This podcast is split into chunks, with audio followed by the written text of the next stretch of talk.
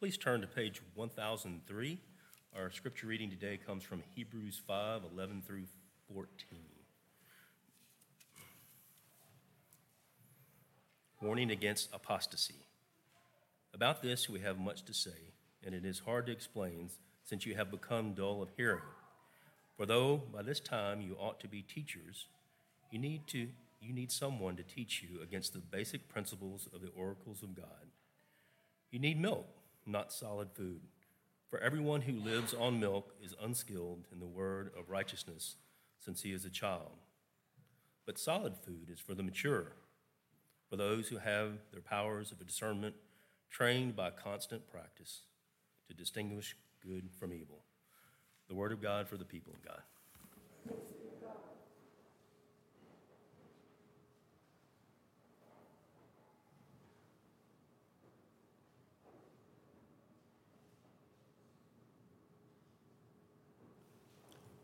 So every year, uh, growing up, um, we would go to um, Six Flags over at Georgia. We would Atlanta. We would go and um, from a young age, um, I grew up on a foster home for boys. My parents were house parents, and so we would load up all the boys onto the bus, pack a bunch of bologna sandwiches, go to Atlanta, and have a day of fun at Six Flags. And um, I can remember, I think it was the Mind Bender, but it might have been another roller coaster that I would go up to. And you remember those signs, you must be this tall to get on the ride. And I can remember I wanted to ride it, and I don't know if I got caught with my tippy toes, but it did not. It was a couple of years.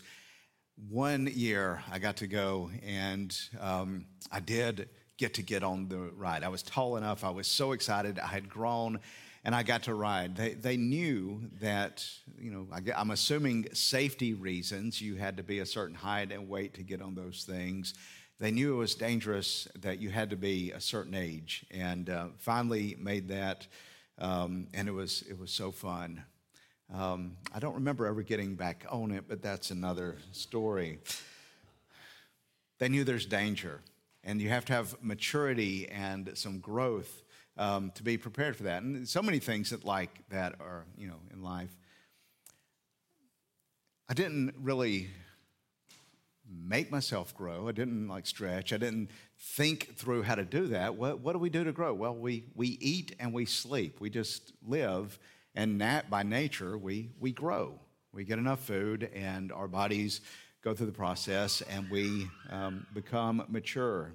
We do that um, physically, uh, we, we do that mentally, educationally. We, we have experiences, we learn things, we mature and we become um, uh, greater in understanding, and we also do that spiritually, or at least we ought to, that we uh, live under God's word. We live within the family of God. We grow in our understanding and experience and walk with God so that we are to grow in maturity.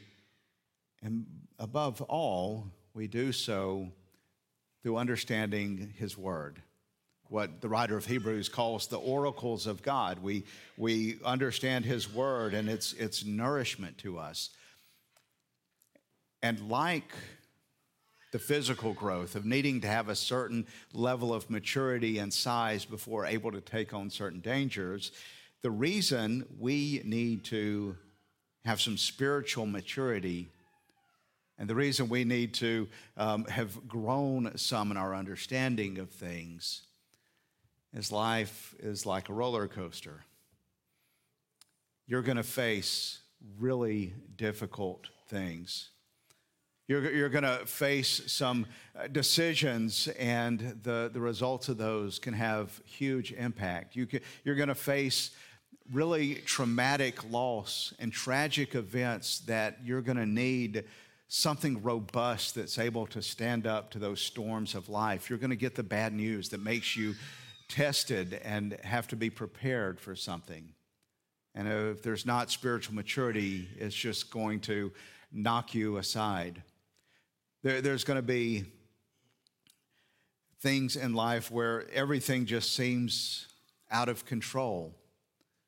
the winds are blowing and, and you're not sure where, and you need something steady. And so the writer of Hebrews wants us to understand we need to be spiritually mature. And he's going to talk a little bit how that happens, and we need that spiritual maturity so that we can be whole and healthy and at peace, even amidst the difficulties of life. So, the context of this passage is he's talking about Jesus as our great high priest. And he's picking up um, a, person from the Old Testament who is barely mentioned, uh, who had met with Abraham in a few verses in Genesis, named Melchizedek.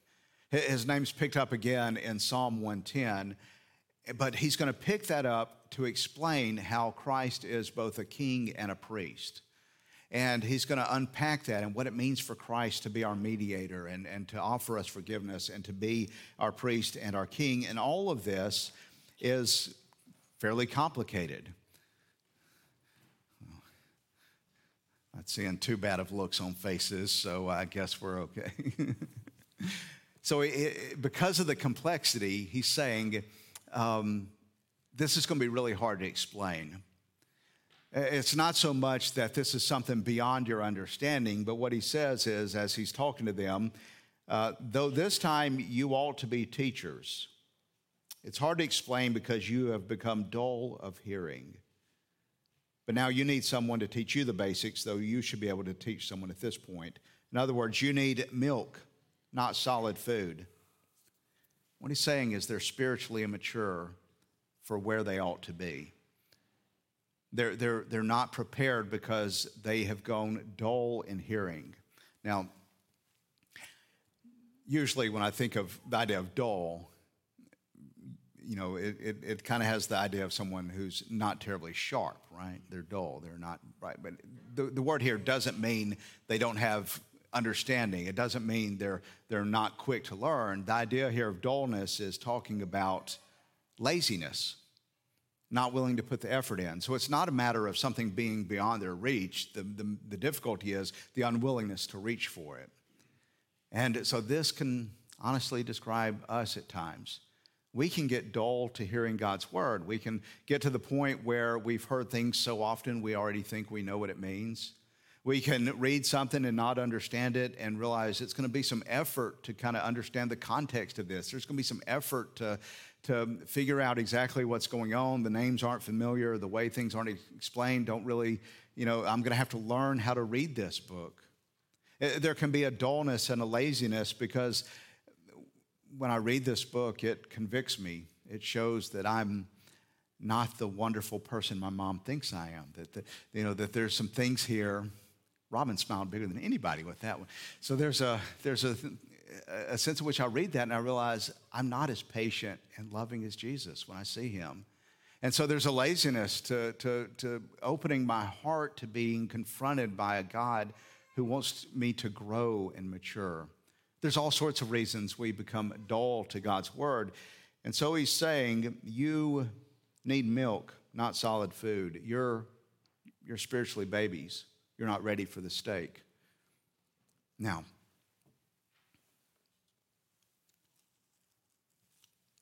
there is an appropriate time to drink milk.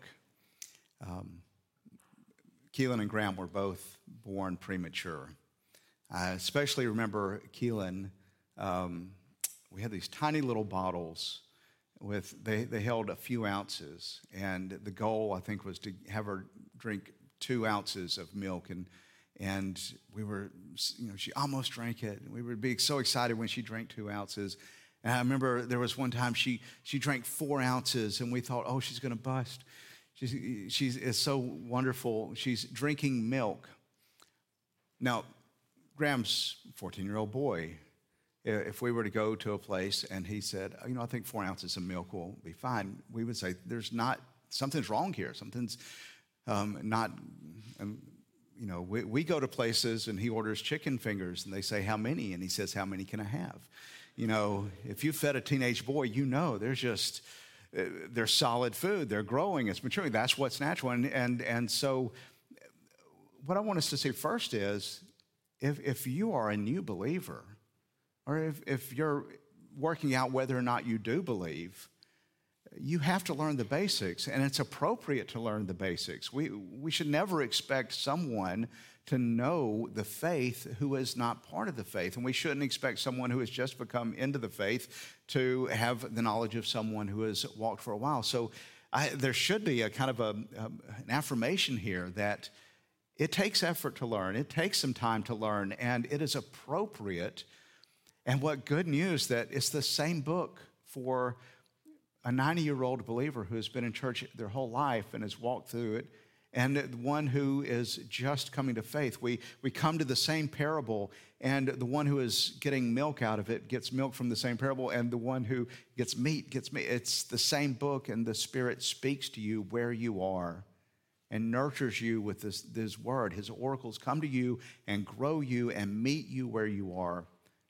Don't be expecting yourself or others to be beyond where you are um, if you're a new believer. And yet, Paul, I'm sorry, not Paul, or whoever is writing Hebrews, doesn't, um, doesn't think that if we've been a believer for a while, we should stay just learning the fundamentals, just learning the basics.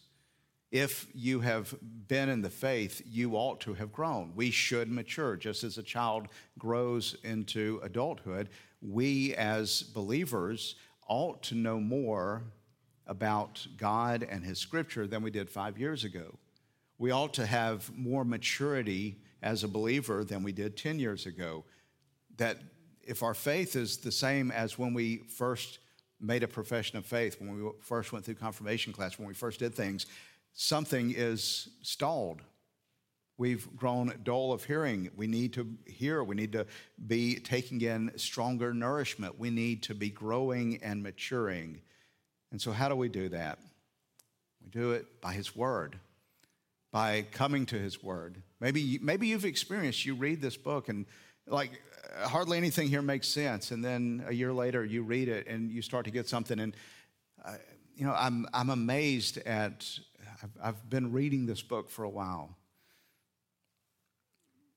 teaching it for a while. But regularly, someone in the church comes to me and asks me a question. I'm like, I've never thought of that. I have no idea.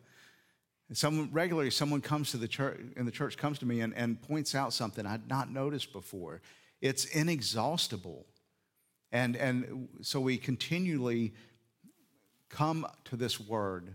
We do so individually, learning, reading, reading things that help us understand it, talking to one another.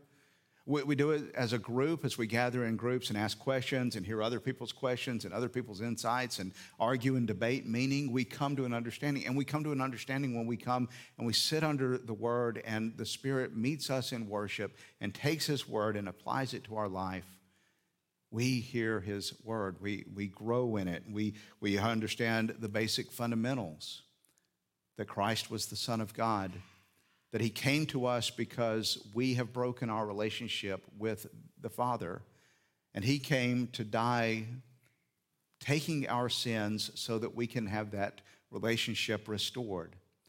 And then we move on deeper in understanding of what does that mean for me? How do I live out of that? And, so we move from those basics of understanding the gospel of Christ dying for sinners and that our, our relationship with God is based only in our trust in Him and not our good works. And then understanding deeper well, how do our works play into it? Why do we have good works if, if that's the case? We mature and we grow. But let me pause there because I'm afraid we bring a very intellectual the uh, understanding of growth and knowledge of the scriptures. I, am afraid when I say we need to know this word, that, that what comes to mind is I really need to understand the background of the, the Moabites. I, I really um, I need to have the, the kings of Judah and Israel figured out and all those genealogies. I need to recognize this, this understanding isn't so that you can win a Bible trivia contest.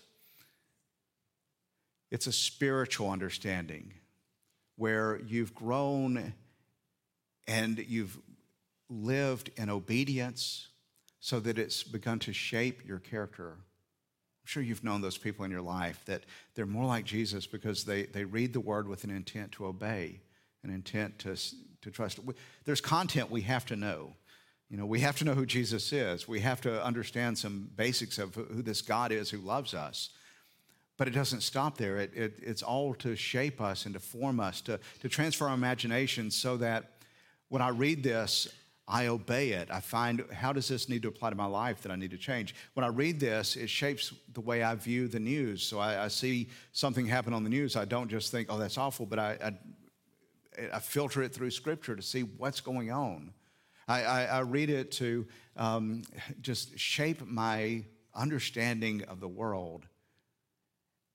And above all, to know a God who loves me and who loves you in spite of our failures to do what He's called us to do, so much that He gives all that He has to bring us into relationship with Him. We do it for that, which is why I, have I've known those with very little education, but they've read this book and they've lived this book and they've applied this book so that their understanding of this book is way beyond someone with a PhD in New Testament. The PhD in New Testament can tell you a lot of facts and probably understands more. And I'm not saying all of them, but that doesn't necessarily mean they've learned humility. Doesn't necessarily mean they've begun to apply this into their life. This is a book that we, we read together we hear God speak to us and it matures us, it grows us into be like Christ. And that's not so um, that we can get our Bible merit badge, our Sunday school teachers can be proud of us, so we can feel like we're better than someone else, so we have a good weapon to beat up other people who disagree with us politically. The reason we do it is so that we have the powers of discernment trained in the constant practice to distinguish good from evil. That we learn to know what is good,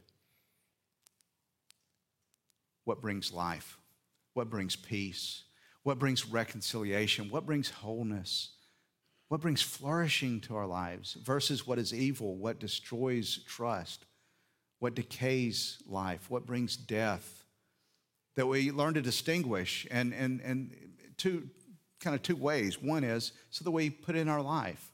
If I learn the things that make for a life of wholeness and healing and harmony, that is good. And, and so I want to learn how to do that by watching the way Jesus dealt with people, by learning what God's will is.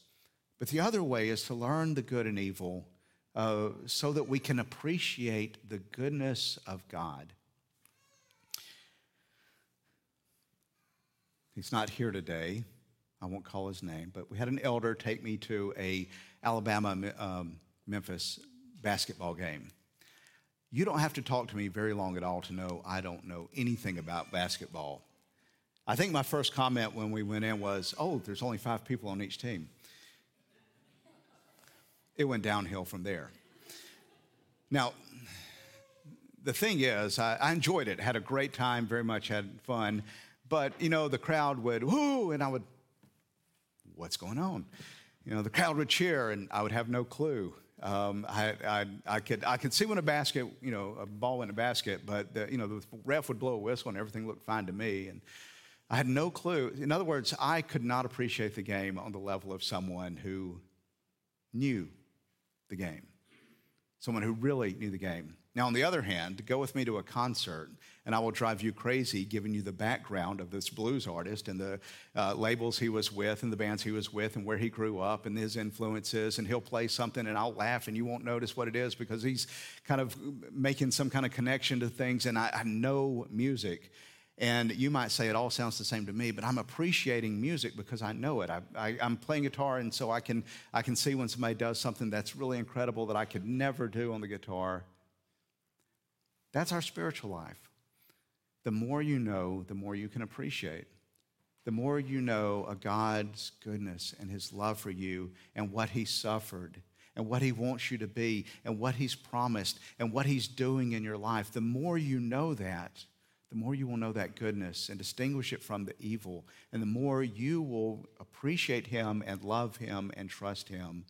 So it's all so that we know the God who loves us and so that when those temptations come to despair, when the storms hit us and we don't know what to do, when we're facing the difficulties of life that will come, we've appreciated and known the good, we've known Him, and our trust can be bold and strong because we can face anything with confidence because we're mature and we know who He is and know what, who we are and what He has done for us. And when we know that, we can face whatever difficulty comes because we have the confidence of the children of God. Would you please stand and let us state what we believe through the words of the Apostles' Creed?